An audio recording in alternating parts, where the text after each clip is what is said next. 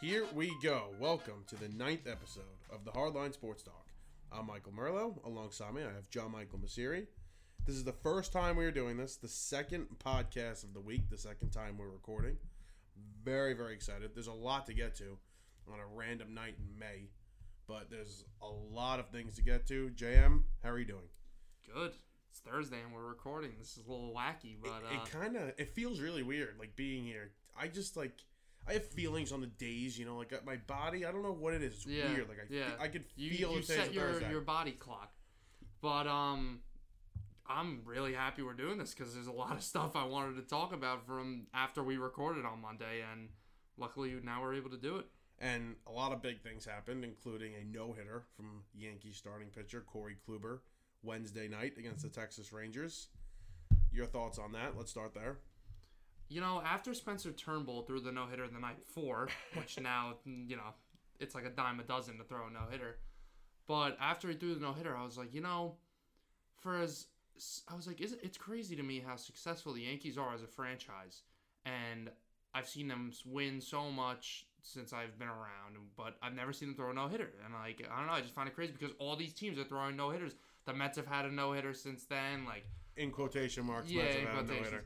Um, and I was like, they never had a no hitter. And then what do you know? That night, I was I was at the gym with my brother. It was the fifth inning, and I was like, Kluber's got no hits through five right now. He's like, really? I was like, yeah. And he only has like fifty something pitches. he We were like- ended he ended the game with 101 he was very uh he was very efficient He was. He was. There were a couple scary hits there at the end. Nothing super hard hit, but you never know where infielders are now with the shift.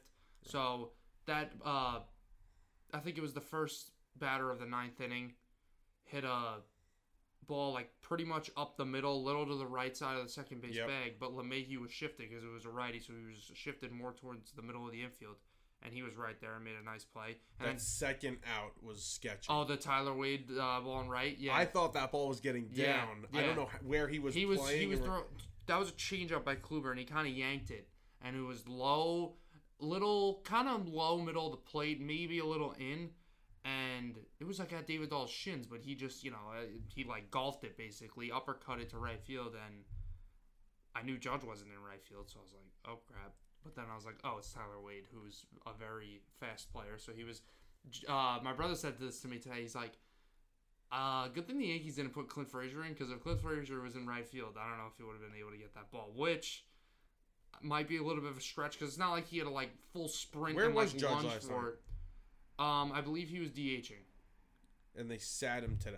Yes, they sat him today, and then they pinch hit him, and he had the an RBS. In. Yeah, I saw that ball going to right field, and I was, I kind of thought I thought it was gonna drop. Like I thought it was gonna be more toward the line where it didn't matter who was out there. Right, But listen, good for good for Corey Kluber. and he's it's so hilarious with him. Like, first of all, that was like one of the first times I've ever seen him smile yesterday. he looks like he's a mean person. Um, he's just like one of those. He, LeMahieu's like that too, but not as much. Like LeMahieu's like a robot too.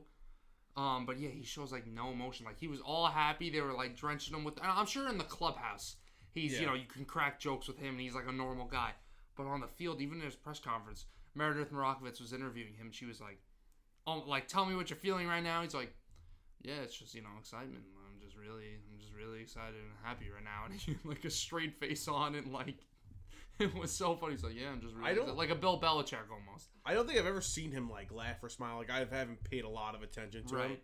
So I saw the pictures from last night and you know the video I was watching it live, and then I saw him today. He was in the dugout and yes had the cameras pointed to him and he was Yeah. talking to Cole and a couple of the other starters, and he was like laughing, like living it up. So Yeah. I mean, maybe he's a little relaxed. Yeah, you know, yeah, he, did, there you go. he was the best pitcher in baseball for let's just say five years at one point. Well, yeah, I mean, you I mean, two times Cy Young. Yeah, I don't think that's crazy to I mean, say. I don't, one of the best because you know you still had Kershaw and Verlander or and Scherzer. All those Right. guys were still doing very well during that but time. still. the best pitcher in the AL for sure. Probably three years in a row. and he and he was the best pitcher in, in the AL, one of the best Yeah. in the league. Never threw a no hitter. No. So that's that's impressive, and that's obviously probably something that he Scratch, almost to like- scratch off his list. yeah scratch off his list, a weight off his shoulders. Yeah. If that was something you know, Maybe adds his. to his Hall of Fame resume a little bit. I was talking about this yesterday. I was like, is he a Hall of Famer? Because if you're a multiple Cy Young Award winner, you make a pretty good case. Right. The thing is, he just doesn't. He hasn't done it for long enough. We had this conversation. We were talking about Degrom, yeah, and we brought up Kluber brought too. up Kluber because he kind of came on towards you know his late twenties Right. and maybe his but his career numbers are good. He's got like a low threes ERA. He's got that two time Cy Young. Now you could add the no hitter to his resume. So who knows? He might end up there one day. What I, I don't. Do you know what his WAR is?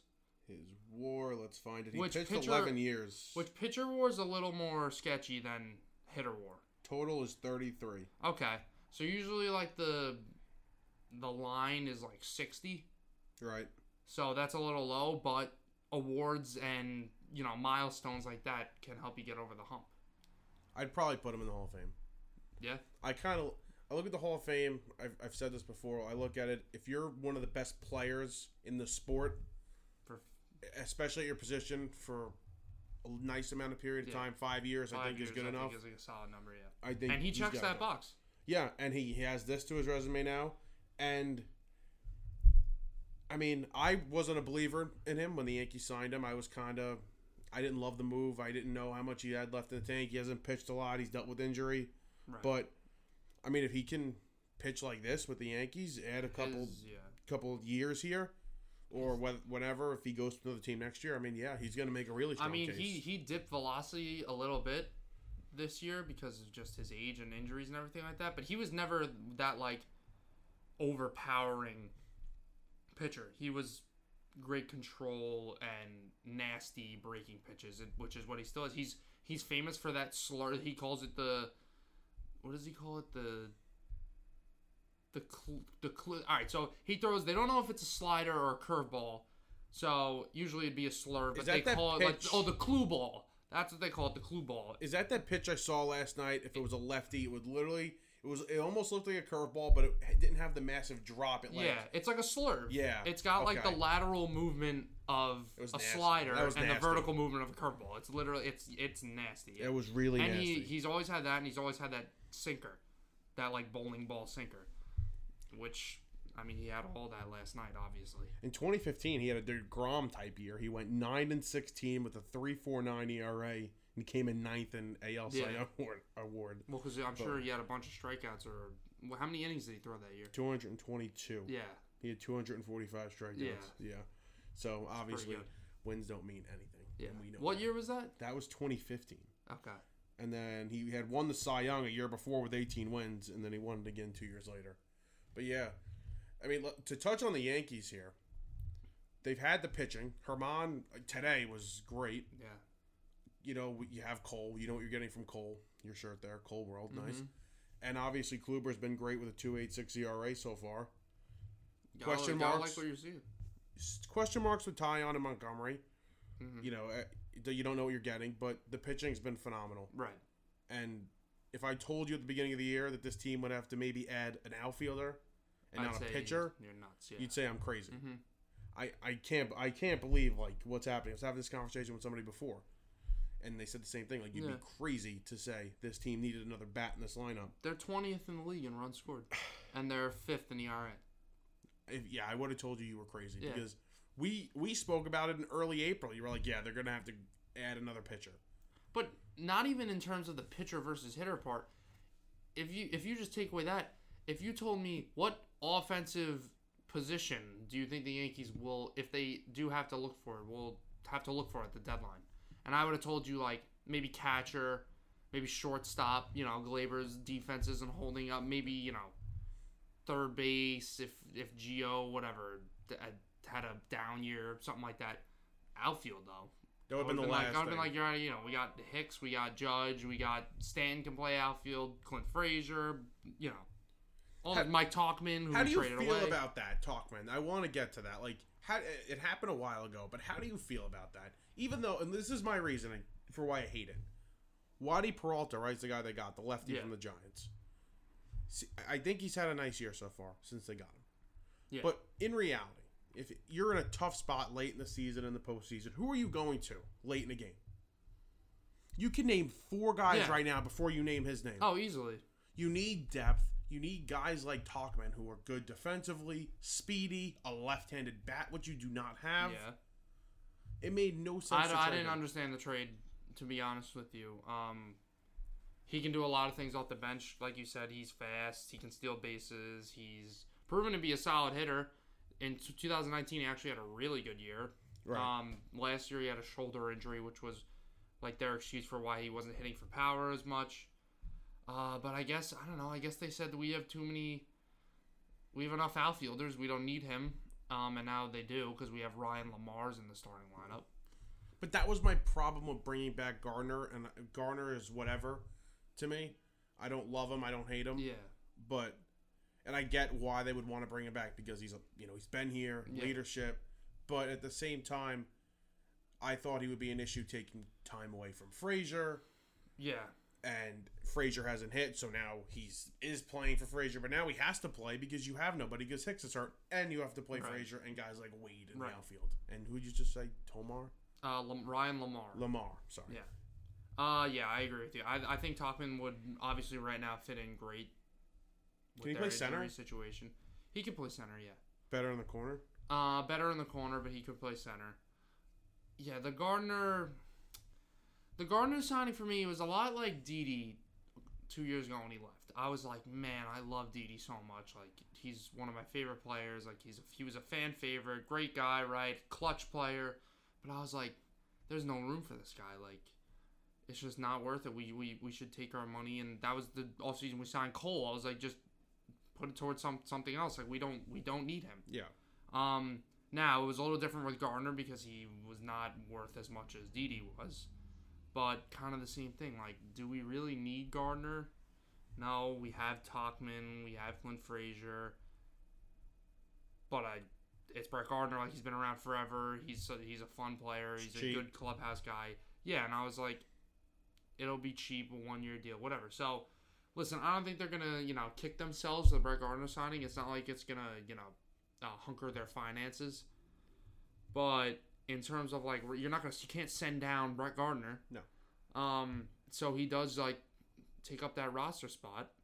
I don't know. I think they should. I think they should have focused a little more, and they did it in the beginning of the season with the Odor trade, but focused a little more on their offensive depth because I think they thought they were a deeper team than they actually were. Mm-hmm.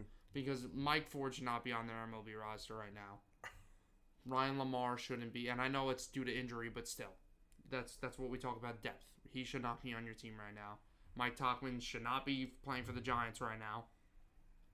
So, that's like the first Cashman trade I've questioned in a while.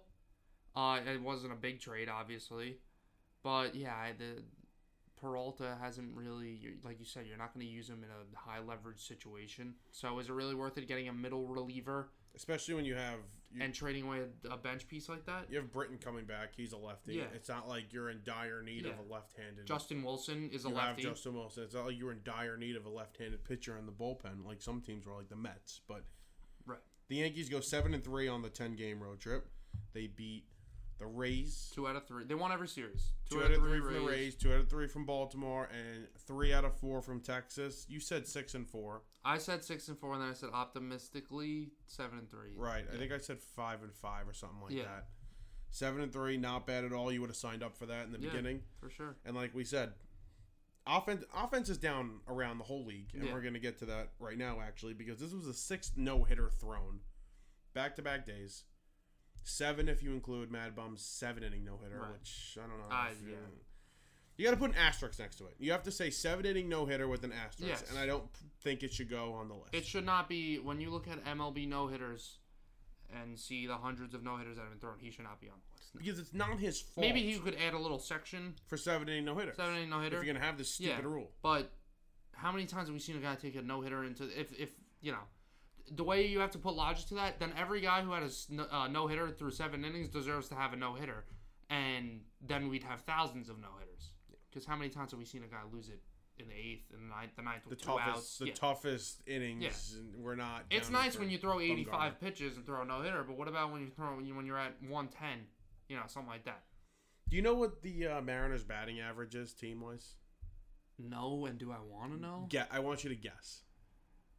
It can't be in the ones. They can't It's be one that- ninety nine. Oh my! God. They're under the Mendoza line. They're as a under the team. Mendoza line as a team as of Tuesday night. The Rangers, Indians, and Mariners have got no hit twice this year. Yeah, So it's been six no hitters. They've got and they all got no hit. And the Braves were the seven inning, but that's we fine. we're not counting Yeah. that here. Yeah, I, I, that's shocking. that's brutal. that that's See, shocking. I remember that reminds me of. Do you remember when Tim Lincecum threw two no hitters in I think a two year, three year span, and he did both of them against the Padres, and that was when the Mm-hmm. Really? Padres were like terrible. And it's like the same thing. It's like just beating up on these terrible teams, and the rain. You know, the Rangers and the Mariners before the season, we were making fun of them. This is no surprise that they're not hitting well. The Indians is a little bit of a surprise they got hit no hit twice. Yeah, because they're playing pretty well. They're a won solid team. Five games yeah. over five Uh. Jose Ramirez is having a very good year. He's got like 12 home runs, 11 home runs, something like that. It's my MVP pick. Yeah. He just needs to get his average up a little bit. He's batting He's like, like 240 Oh, really? I thought it was like two seventy. I think it's 260 actually. I looked this morning. He's got like a 930 OPS and he's batting like 260. I love no hitters. I, we haven't seen a perfect game in a while. I'd love to see a perfect game thrown by. one- I want to see a perfect game thrown by one of the elite guys. Yes. Like I want to see. Degrom or Cole throw one. Yeah. I don't want to see like Carlos Rond- Rondon throw one. No offense to Carlos Rondon, Right. but I remember we were watching Joe Musgrove's no hitter, and I was like, "Wow, we haven't seen a no hitter in a while." Yeah. I mean, we really haven't. I'm like, "This is special." Like everybody's going crazy, and it's like five no hitters late later. I know. Do you think this is bad for baseball at all? Like, I wouldn't read too much into it. I think it's just a coincidental thing. Uh, I know offense is down right now, so that makes it look worse. But I think kind of you have the correl the correlation of offense being down and pitchers doing better. So maybe I'd say that adds one more no hitter just because. But I think it's also just on top of that coincidence that we've seen six no hitter. I don't think you're gonna see. You know, we're gonna have uh, 20 no hitters by the end of the season. That's not happening. I I really hope not because I want it to be like this Yeah, you want it to be special thing. You know what doesn't get talked about enough? A 20 strikeout game is like a perfect game. Like when was the last time I saw a 20, 20 strikeout game? Max Scherzer. Max Scherzer. And what what about before that? I think it, it might be more. I think it's more rare than a perfect game. A 20 strikeout game. Perfect game. I know there's 21 perfect games in MLB history. I know Roger Clemens has a, a, a 20 strikeout game. So what would you rather throw? Would you rather throw a perfect game or a 20 strikeout 20 game? strikeouts. I disagree with you. I'll take the 20 strikeouts over the no hitter. I will. I'll take nothing over a perfect game. I want to see a perfect game so badly. We. I, when's the last time? I want to look it up now. The, Uh, the well, I know time- I know Philip Humber threw one. Dallas Braden threw one on Mother's Day. I think that's. Did Felix throw one? I think no. Felix. threw Felix is the last one. He threw a perfect game. Yeah, it I was a perfect game. I want to see when that was because we really haven't seen one in such a long time. And I'm th- when, when Musgrove threw the first no hitter, it was August fifteenth, twenty twelve. It was yeah, it was Felix Hernandez against the Rays at Safeco Field. I I was like, wow, like a perfect game is really just so Yeah. difficult. Like everything's got to go right. Yeah. Like your your fielders obviously they have to be in the right position. It's just thinking about it, like really thinking about it, like as I'm older because I never really thought about it because we haven't seen one. Yeah.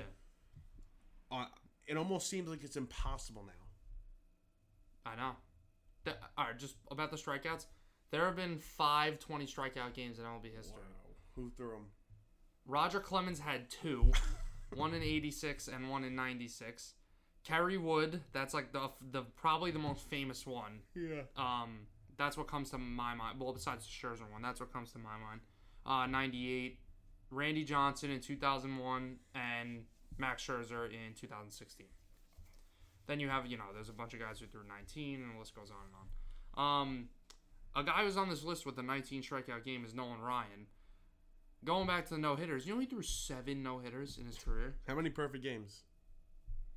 I don't, I don't know if he ever had a perfect. I game. don't think so either. That's why I'm asking. Yeah, I don't think he ever did. Seven no hitters.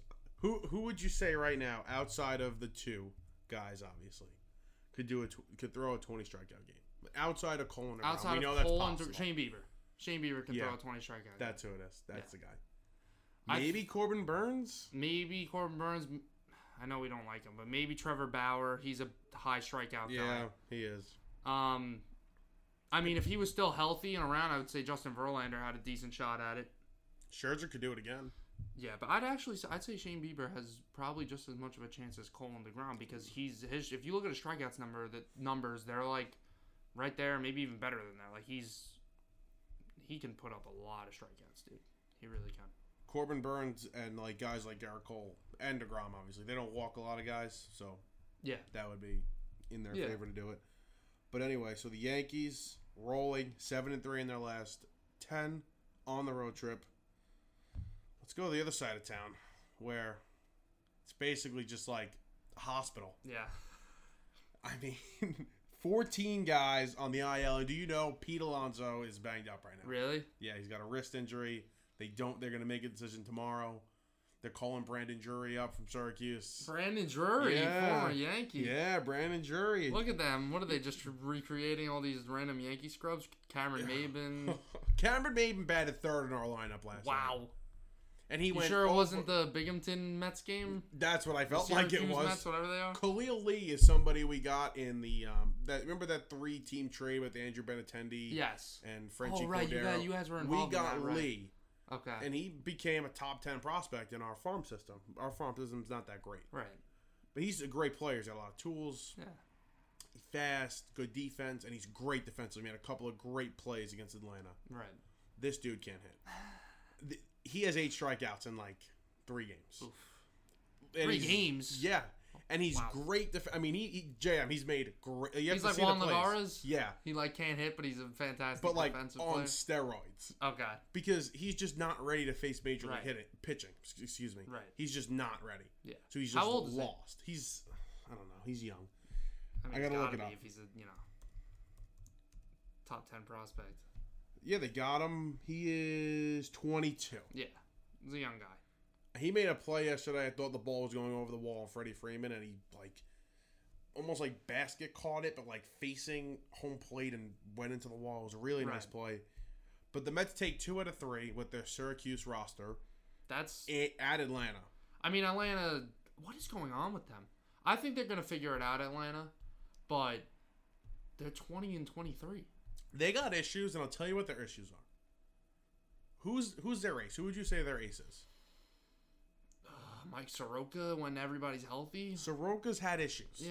Yeah, Max he has the Fried. Achilles, he has the Achilles issue. Now he's got another setback. They don't know when he's coming back. Right. If he's going to come back. Yeah. Fried hasn't looked like himself. Huascar, you know what?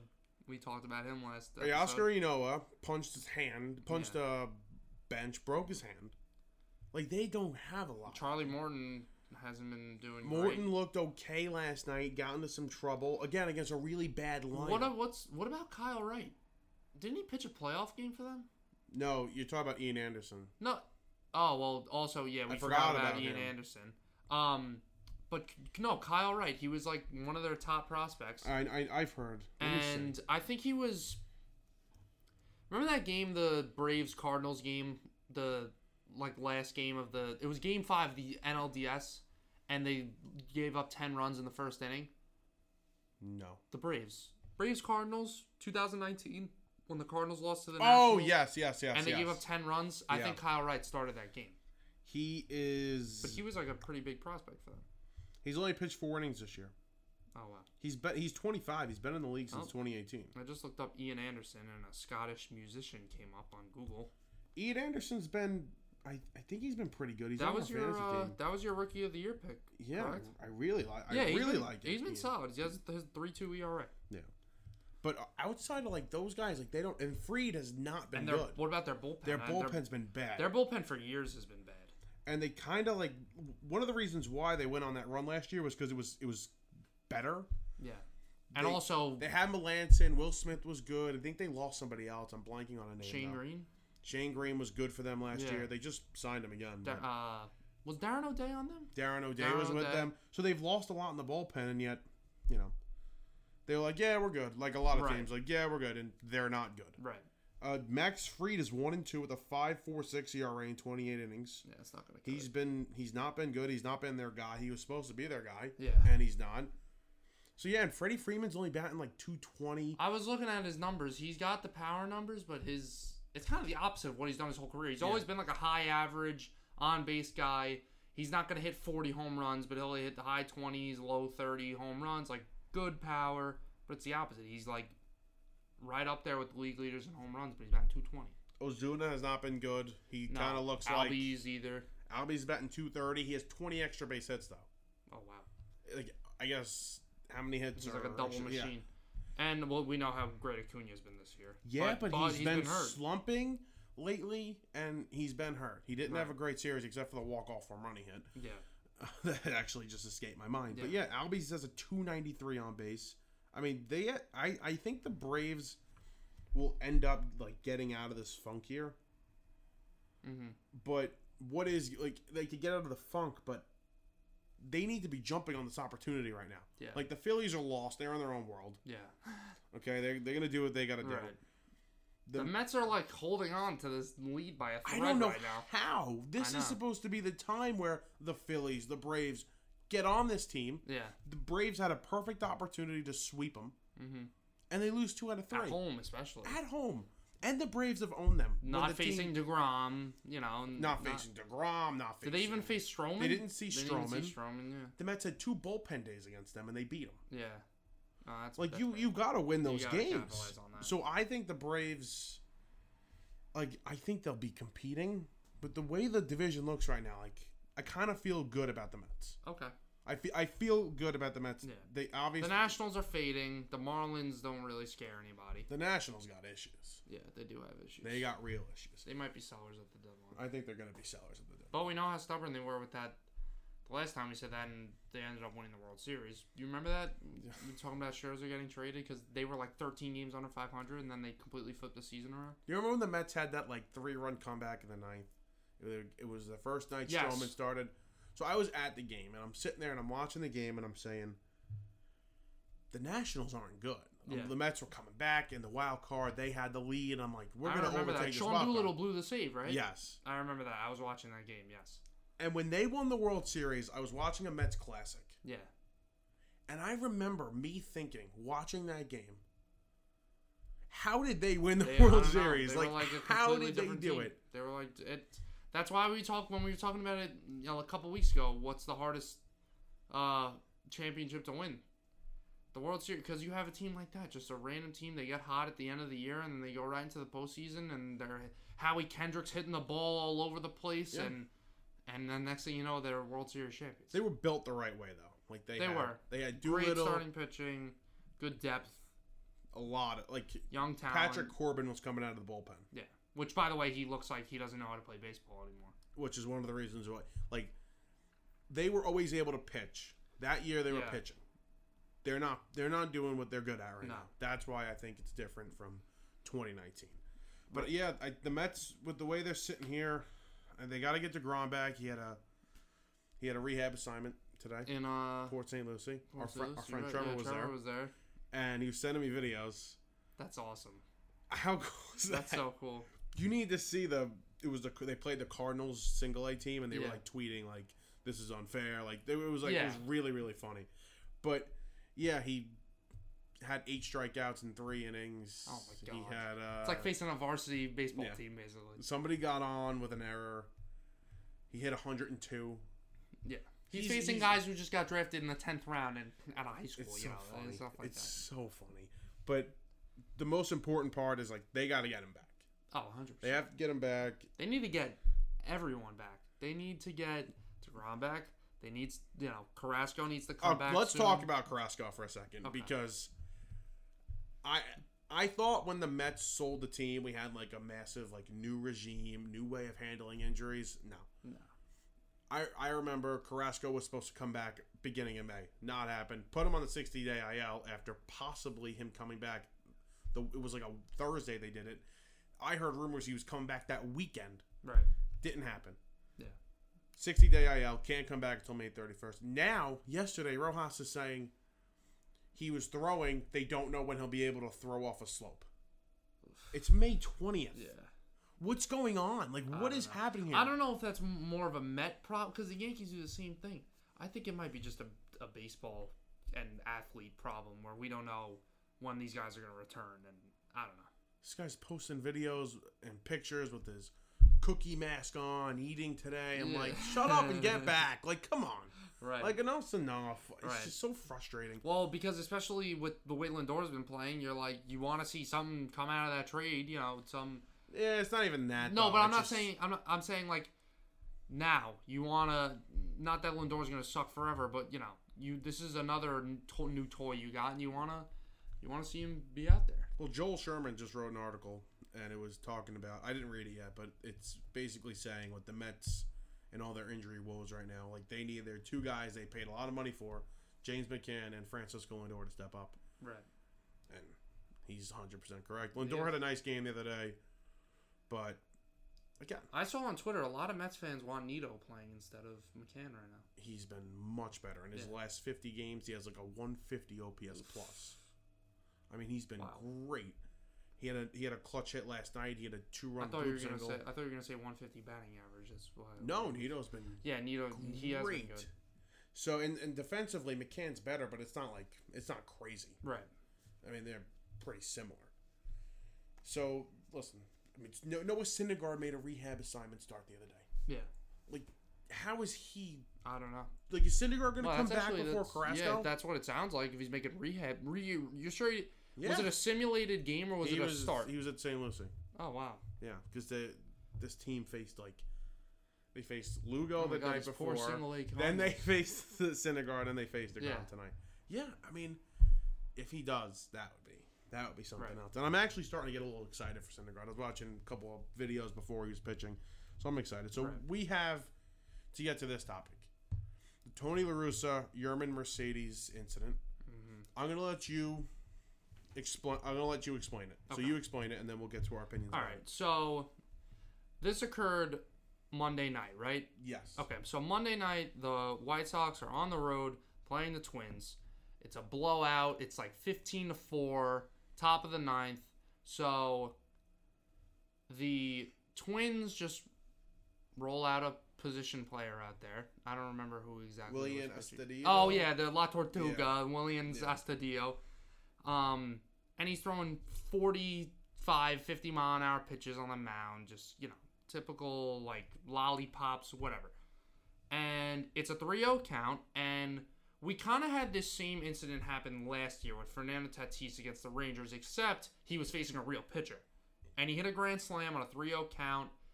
Um, and really, it played out a lot of the same way. So Mercedes, Mercedes hit a home run on 3-0, crushed it to left center field. And the reason why I said it kind of played out the same way with Tatis is the Padres manager, Jayce Tingler. The that- worst yes. name in the world. Yes, that is a pretty bad name.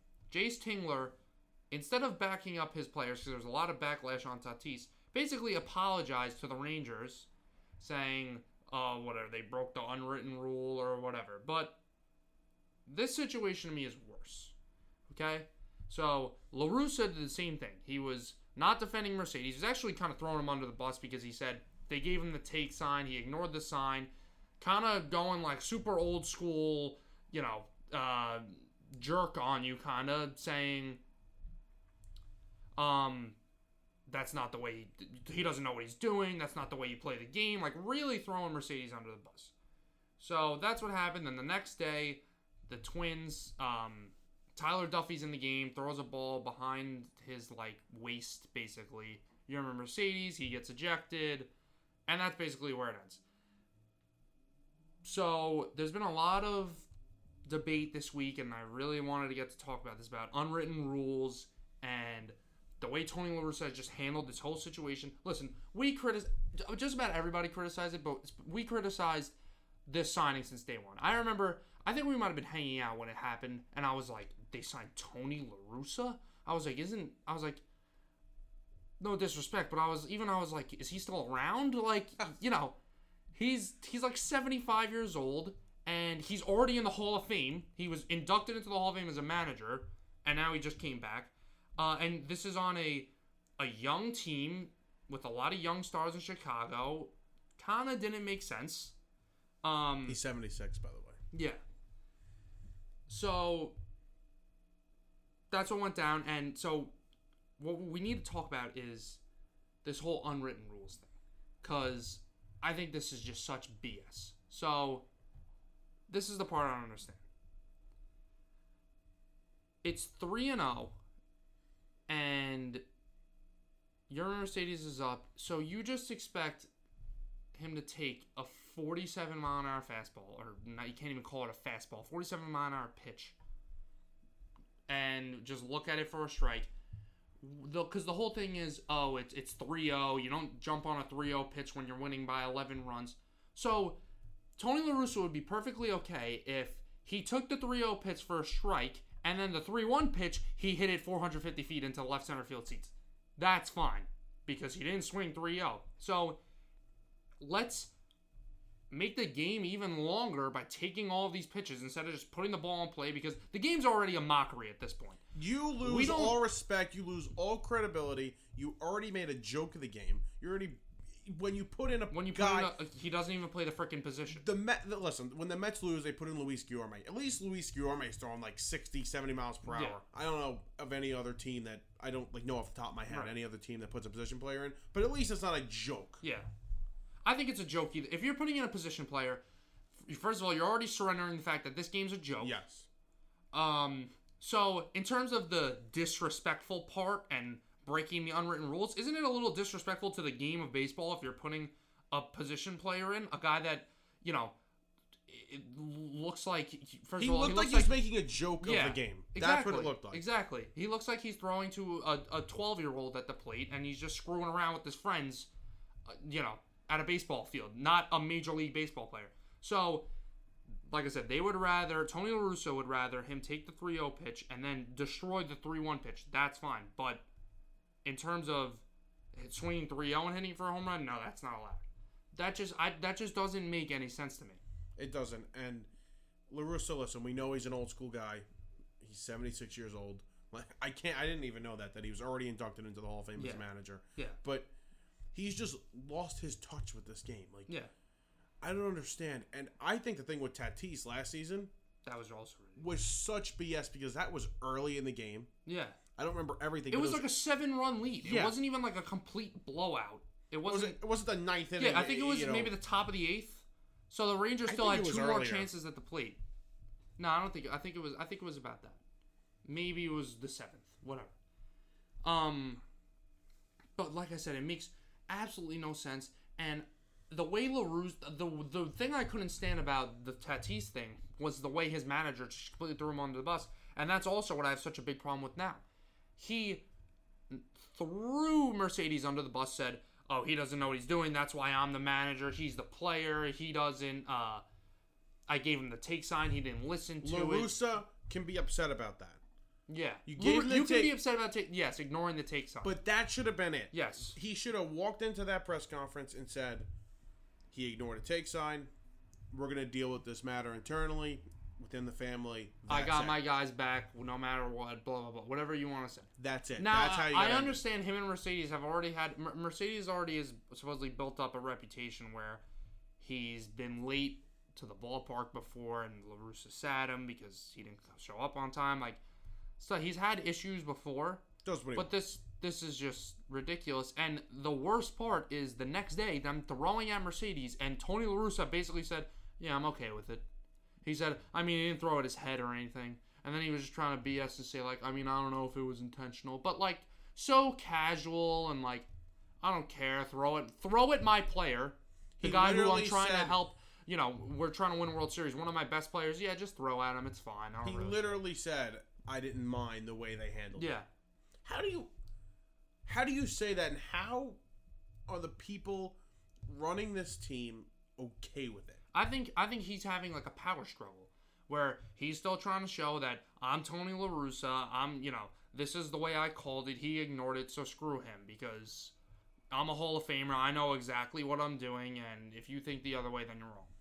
I I remember saying right after the Eagles benched, you know, And sat a lot of guys and lo- basically lost that game on purpose to the Redskins. Yeah, I remember saying he's going to lose that locker room and he's going to get fired. yeah.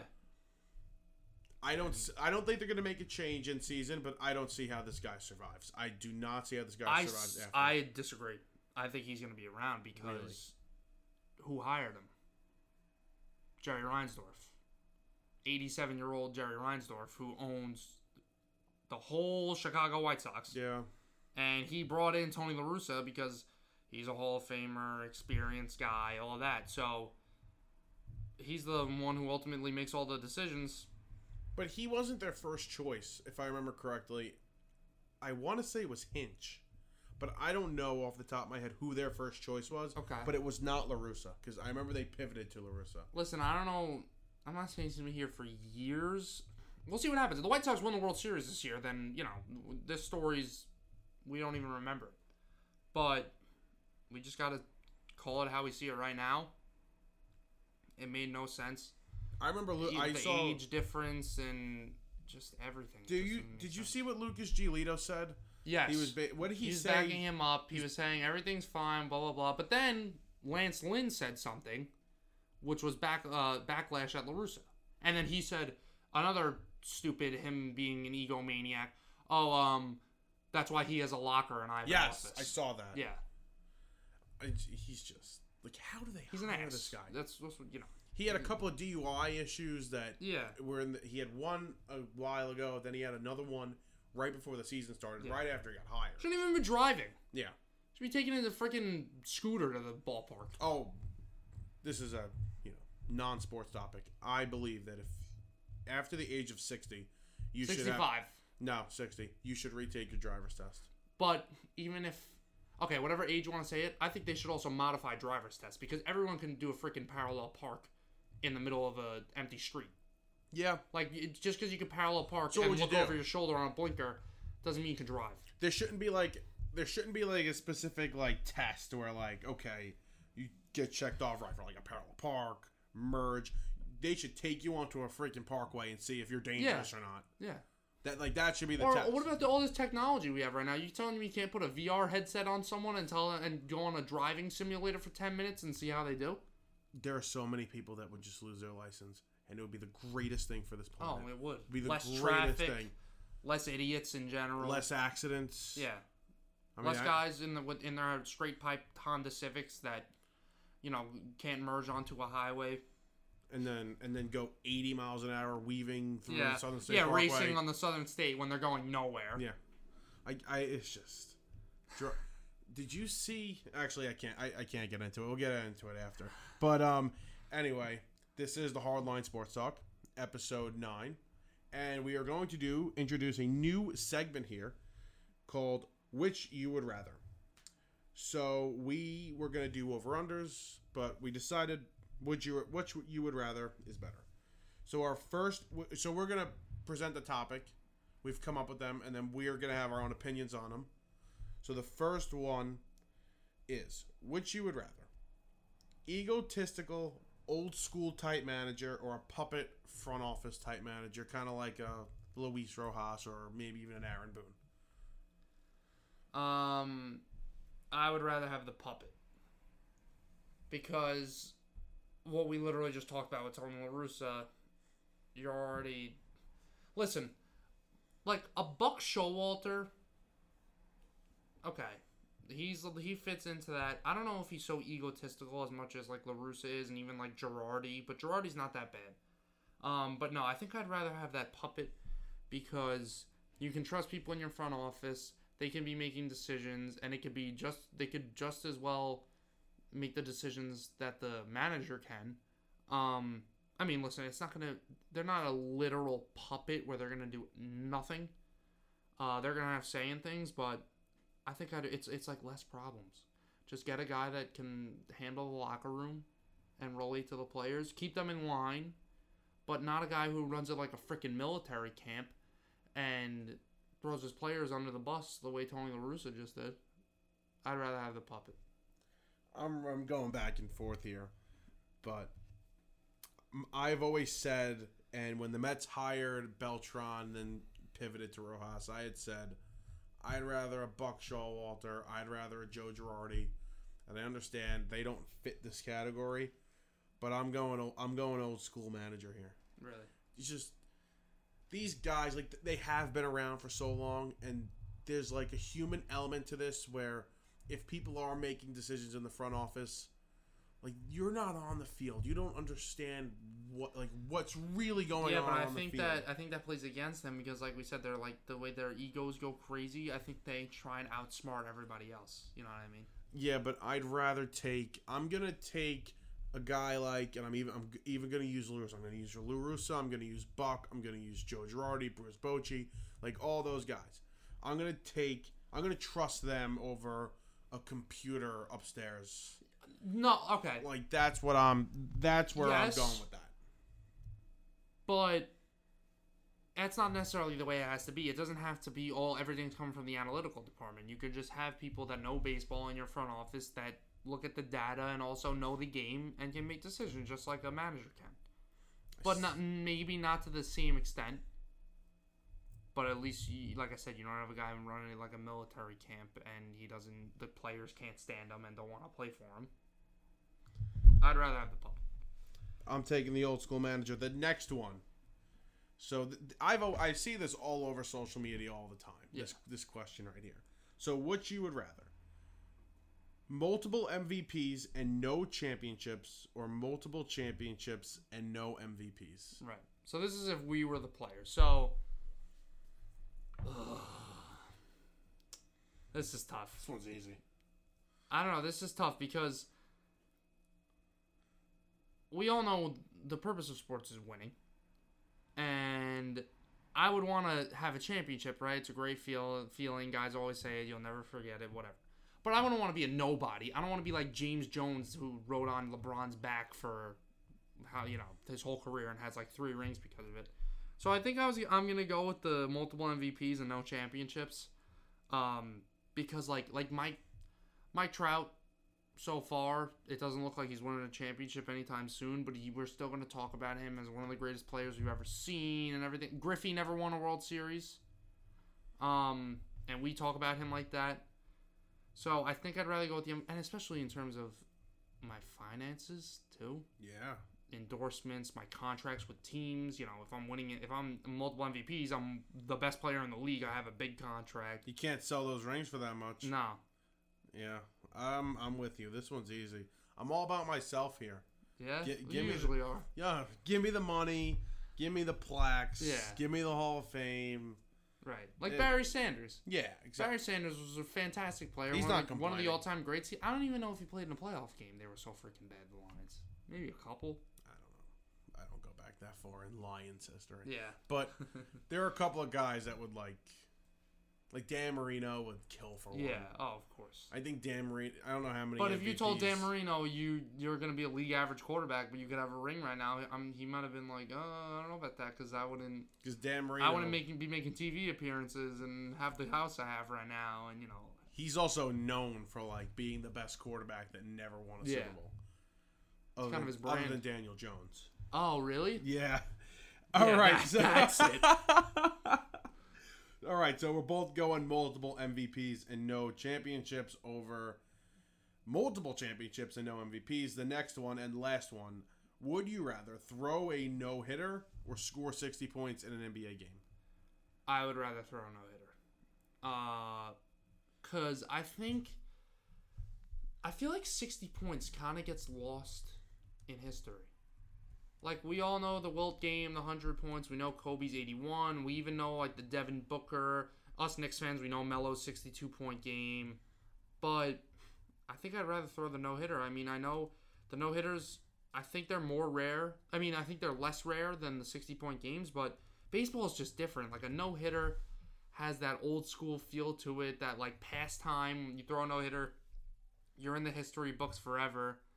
Um, I don't know. I feel like 60 points in basketball, it just gets like washed away. Like it's not like it's meaningless, but I feel like a no hitter is more meaningful, especially the celebration after the the game, and you just you get remembered for it more.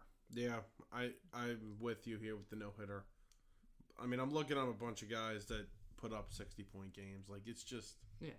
it's a 60 You forget point- about it. Yeah, exactly. A no hitter. it's it's extremely difficult to score 60 points, but you I'm not taking that away from anybody. Yeah. But yeah, no hitter. How many? A there been like 300? Yeah, a no hitter you can de- define a guy's career. There could be a guy who had a sixty point game. I don't know. Is, was Mo Williams on that list? I know he had like a fifty point game. I don't know if he ever had sixty, but he had one like random game where he went off. But I feel like in the NBA, you could have a guy who just randomly goes off and has a sixty point game, and they won't years down the road, I don't know if you'll say, "Hey, remember so and so? Oh yeah, that's the guy with the sixty point game." Yeah, exactly. But you know, you talk about Joe Musgrove to a Padres fan, or even just a baseball fan. Oh, that's the guy who pitched the first Padres no hitter, or you know, something like that. I, mean, think that it- literally defined Johan Santana's career with the Yeah. Mets. It's like the Mets. We were talking about the, you know, before Santana threw the no hitter, they haven't had a no hitter yet. Like that was, you know, it wasn't being talked about every day, but that's that was an important thing that people were talking about. I don't think people are saying, oh, the I'm just gonna pick a random team. I don't know if they had like the Timberwolves have never had a 60 point game. Yeah. I don't think you really see people talking about that. It, mean, it just it means more. Yeah, it does.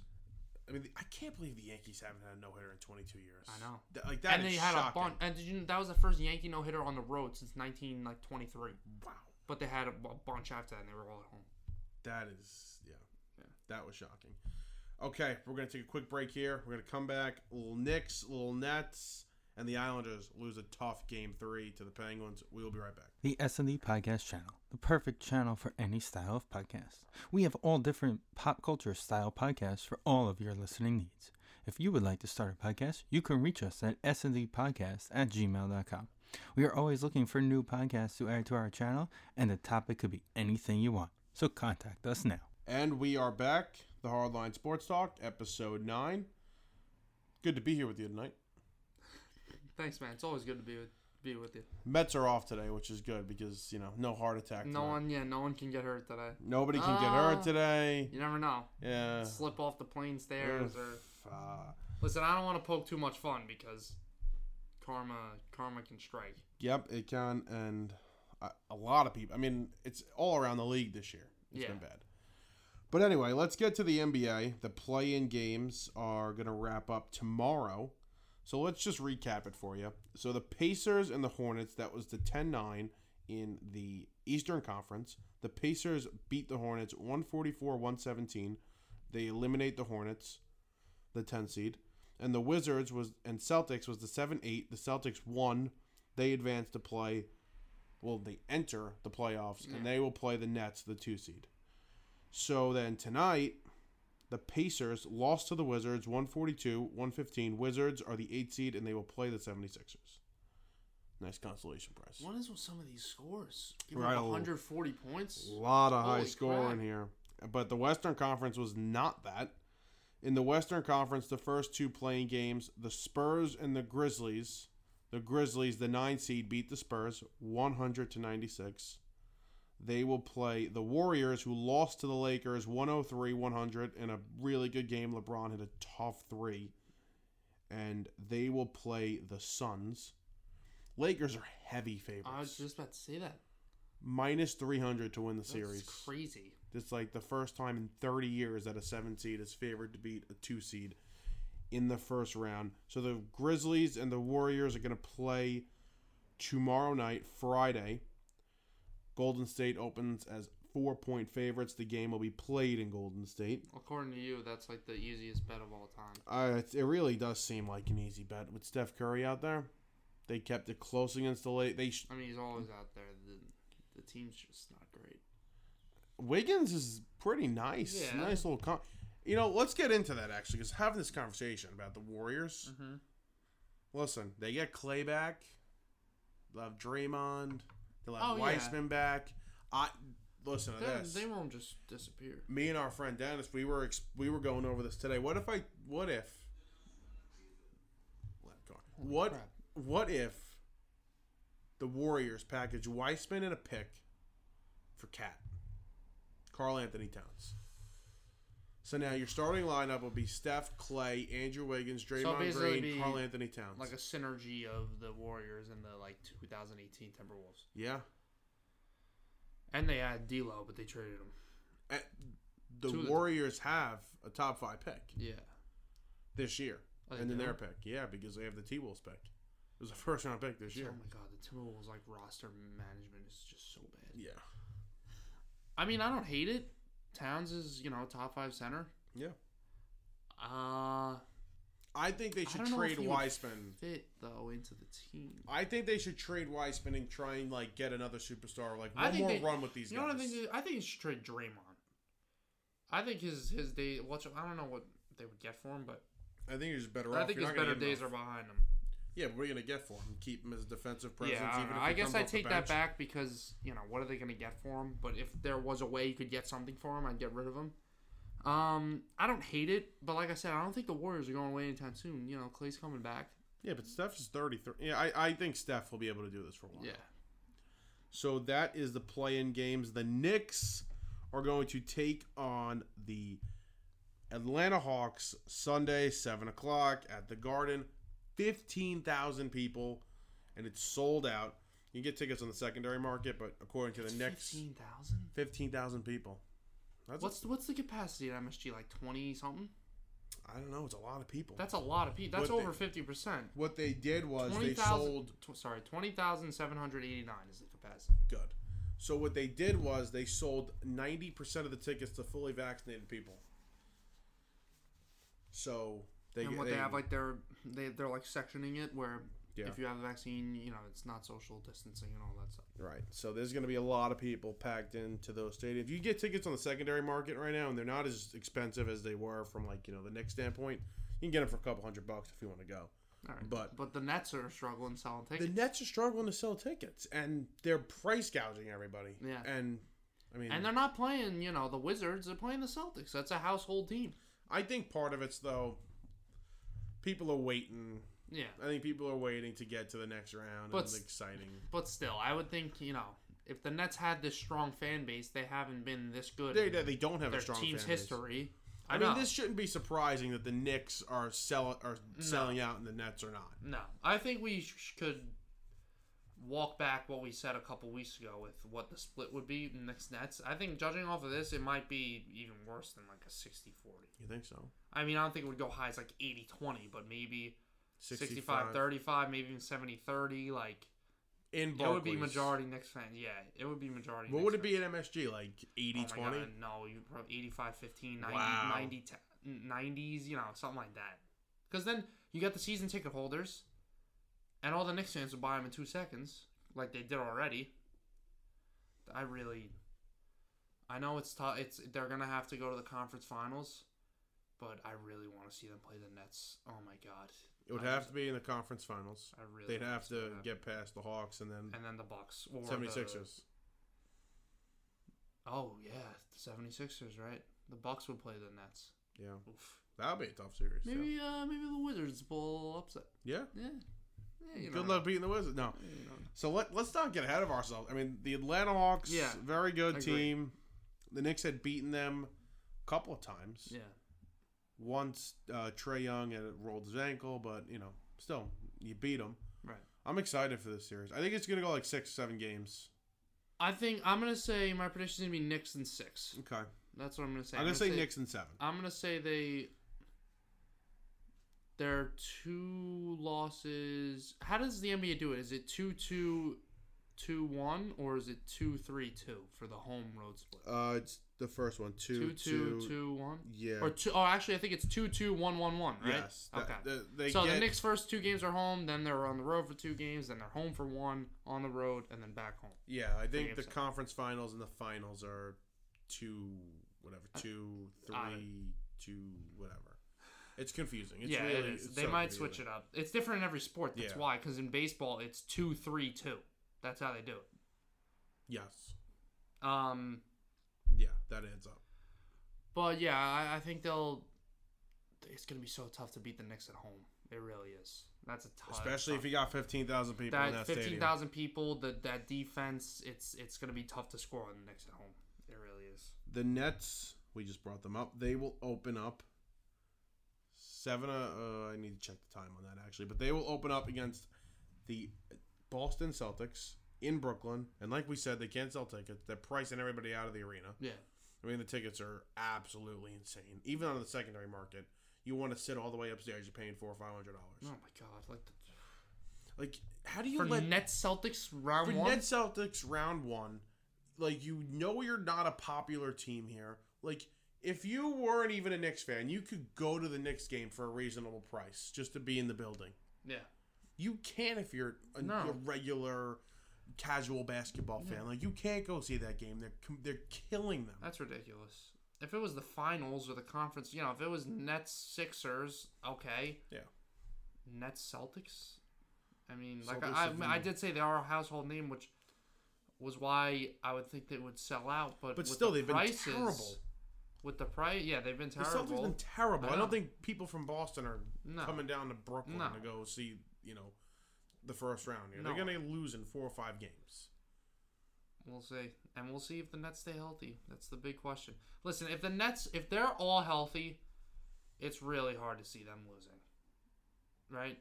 It's really hard to see that all that talent not winning the championship. They're, I don't think they're going to lose. Yeah. I think they're going to stay healthy. And we again, we don't talk about like their depth enough because they have a lot of it. It's not just Right. the big three. Joe Harris is a great player. Yeah. Jeff Green off the bench, great player. Bruce Brown off the bench. I'm missing a few guys. They have the only thing, and I've said this. I forget if I said it here on my radio show. They don't have a presence of a big man No, inside at all. they don't. They don't. So that's why when they play Joel Embiid and the 76ers, they're going to have issues. Like they're going to have to their guards are going to have to play very well because Embiid's going to go for 30 or 40 each Yeah. night. Definitely. And even with Giannis, like there's nobody to really defend Giannis, and you saw we saw that. In the, can't guard Giannis. we saw that in the last couple of games they played of the regular season. They could not stop. That's Giannis. why they're good. They're just gonna have to shoot everybody out of the building, and they can. They can score 140 a night. They're that they're that talented.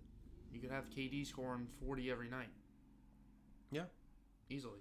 So I think yeah. So I think I don't think they're gonna like walk through it like I originally thought because I think the 76ers that's gonna be a great yeah, series. even the Bucks can give them a hard the time. The Bucks are gonna go I think like six games. Yeah, Because again, you can't you can't guard the big guy, so No.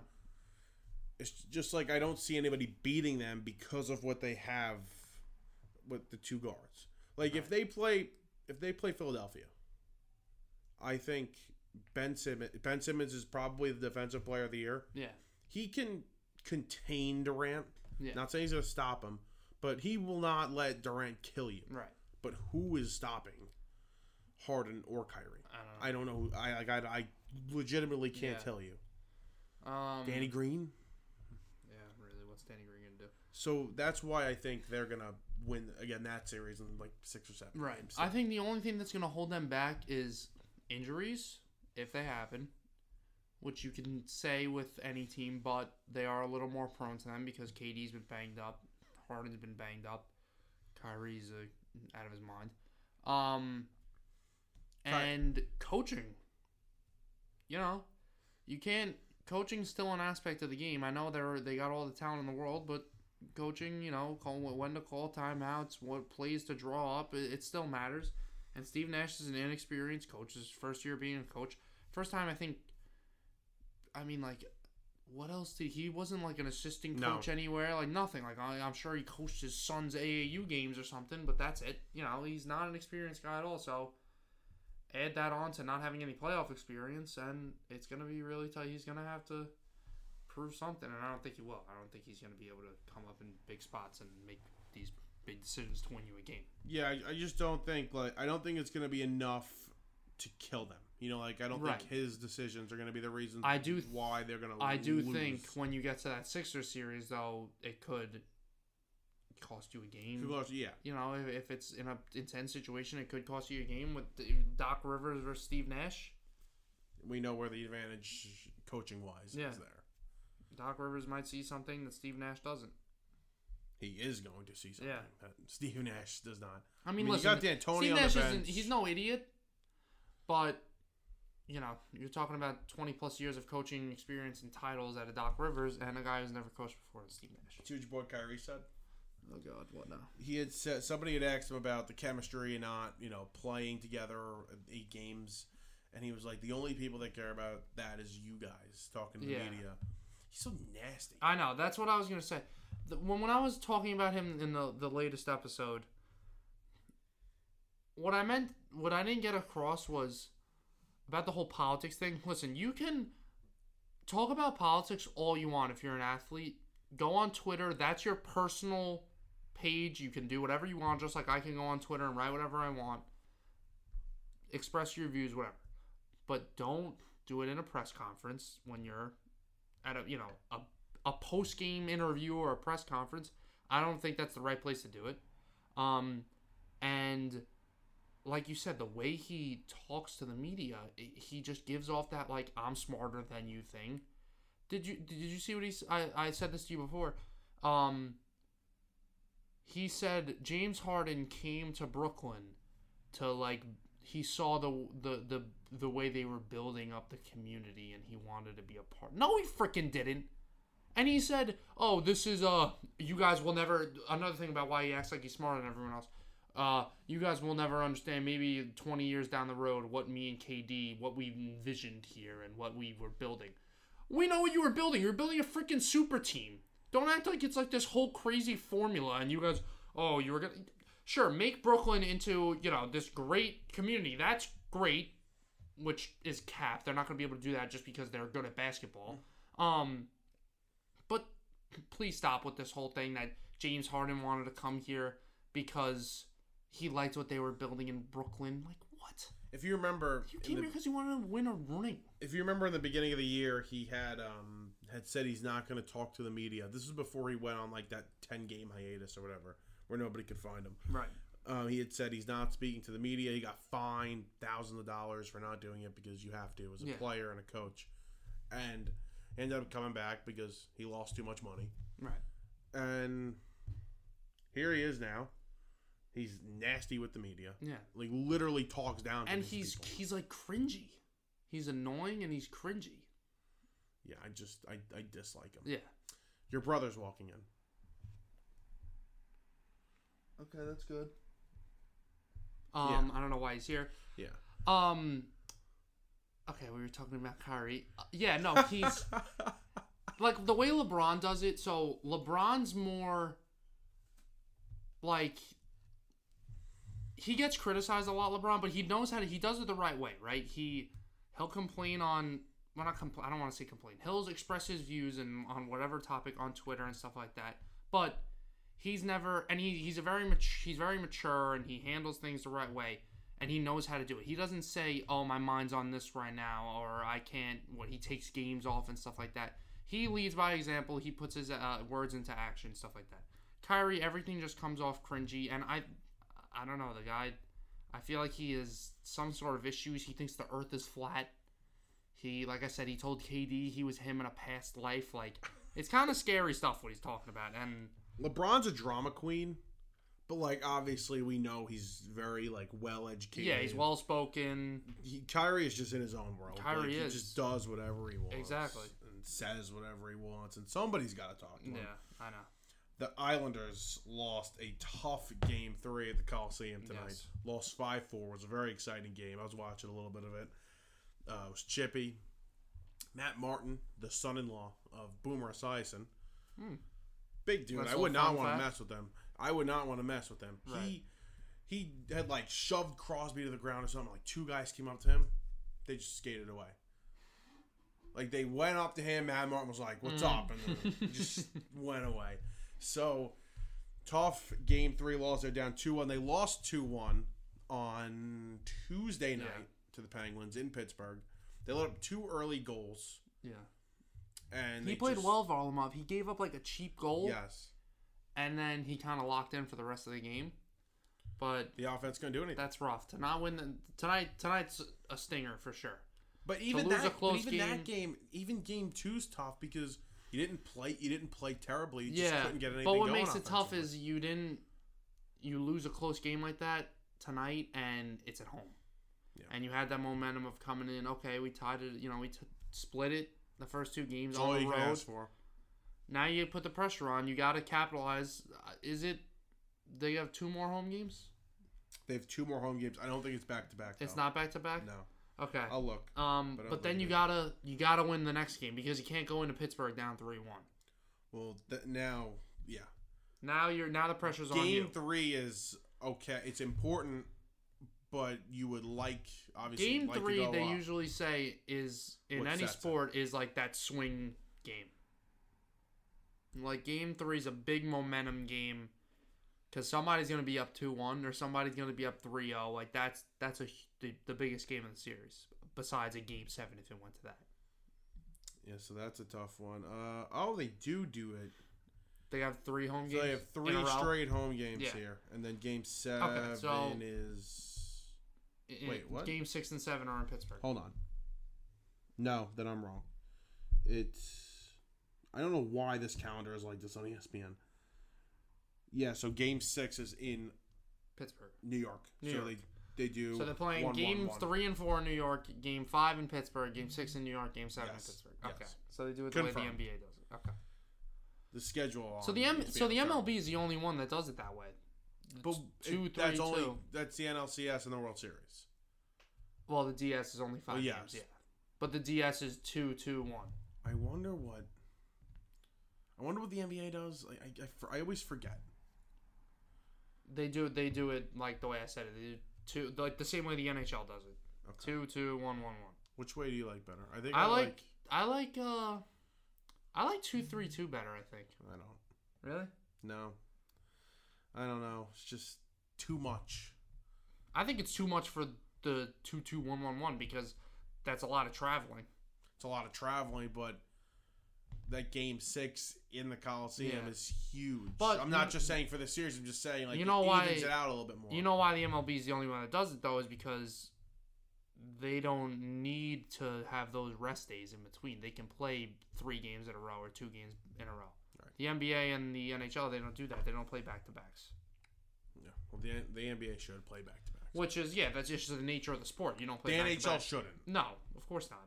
A contact sport. The, the NHL should. It- It's crazy the way that these guys can play that many games in that short of you know the the wear and tear on the body. It really, yeah. We we touched on it last episode. Like it's Yeah. the toughest sport. The toughest sport. So what's this? Uh, what's this fight coming up? July twenty fourth. Big- you're talking about. Big fight, big heavyweight boxing match in July, July 24th. So Deontay Wilder, heavyweight, Yes. and Tyson Fury, heavyweight champion. Tyson Fury looks like a, a dad. He's got like a dad bod, He's so good. but he's freaking huge. He's like six seven, six eight, whatever he is. so Fury and Wilder fought. They fought. The first fight was like a year and a half ago. Yeah. and it was a phenomenal fight. I mean, phenomenal. Fury was winning the whole time. Wilder was the champ. He was the favorite, and and he was dominating the whole fight. And Wilder has a massive knockout punch, like it's insane. Right. And he knocked Fury out. Like he was out cold, Yeah. but he the ra- it was the twelfth round. And he didn't stop it. With seven seconds, he wakes up. His eyes open. He stands right up. He goes. He finishes the fight. They called it a draw because it was a um because of that knockout. Like that knockout saved Wilder. Wow. And then the next fight, Fury dominated him. The whole it, Yeah. he, he, he I, didn't knock I, him I out. watched that fight. Right. I didn't see the first one. So So They- Fury's a. It's got to be the favorite. Fury's gonna be the favorite. He owns every heavyweight belt right now. I think Right. around the world. To be Wow. to be completely honest with you, but Wilder had contested the first fight, so they finally got like all like I guess the legal things set, Right. and the courts like demanded they fight. They have to fight before September or something Yeah. or before the year ends. So they're doing it the 24th. But Fury was scheduled to fight another big heavyweight guy, Anthony Joshua, in Saudi Arabia. Like, wow. What? They're supposed to Oh, fight in that Saudi in Dubai? I, I is that where Dubai is? No, Arabia? Dubai's in. Uh, I always get confused. It's either in the Arab Emirates or Saudi Arabia. I No, want to say no. I think it's in the United Arab, Arab Emirates. No, I, I don't know. I don't know where that is, but I know they're supposed to fight in. Yes, it is. It's in the United Arab Emirates. Saudi Arabia is not Dubai. Great. Thank you for the uh, geography. No problem. Here. So they were supposed to Study fight up. August fourteenth, Fury and Joshua. So I don't know what's happening now, but yeah. So that fight's gonna be incredible. I, I can't wait. I really Yeah. can't. It's verbally agreed on. Everything's set. July twenty fourth in Vegas. You want to go? Yeah. Yeah. You you got uh you got tickets? Oh, I'll get the tickets. Yeah. Yeah. Mean- I'll I'll send the Venmo request. Play some blackjack. That's gonna do it for us here, though, on the Hardline Sports Talk, episode nine completed. Happy to do this twice a week. This Yep. is gonna be good, and we will talk to you guys next week. Anything to say?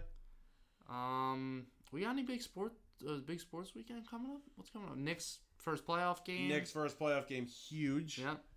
Nets first playoff game. Yep. NASCAR going to the Circuit of the Americas for the first time. Texas Grand Prix. Look forward to that. yeah, sure. um. Yeah. We'll see you guys on Monday.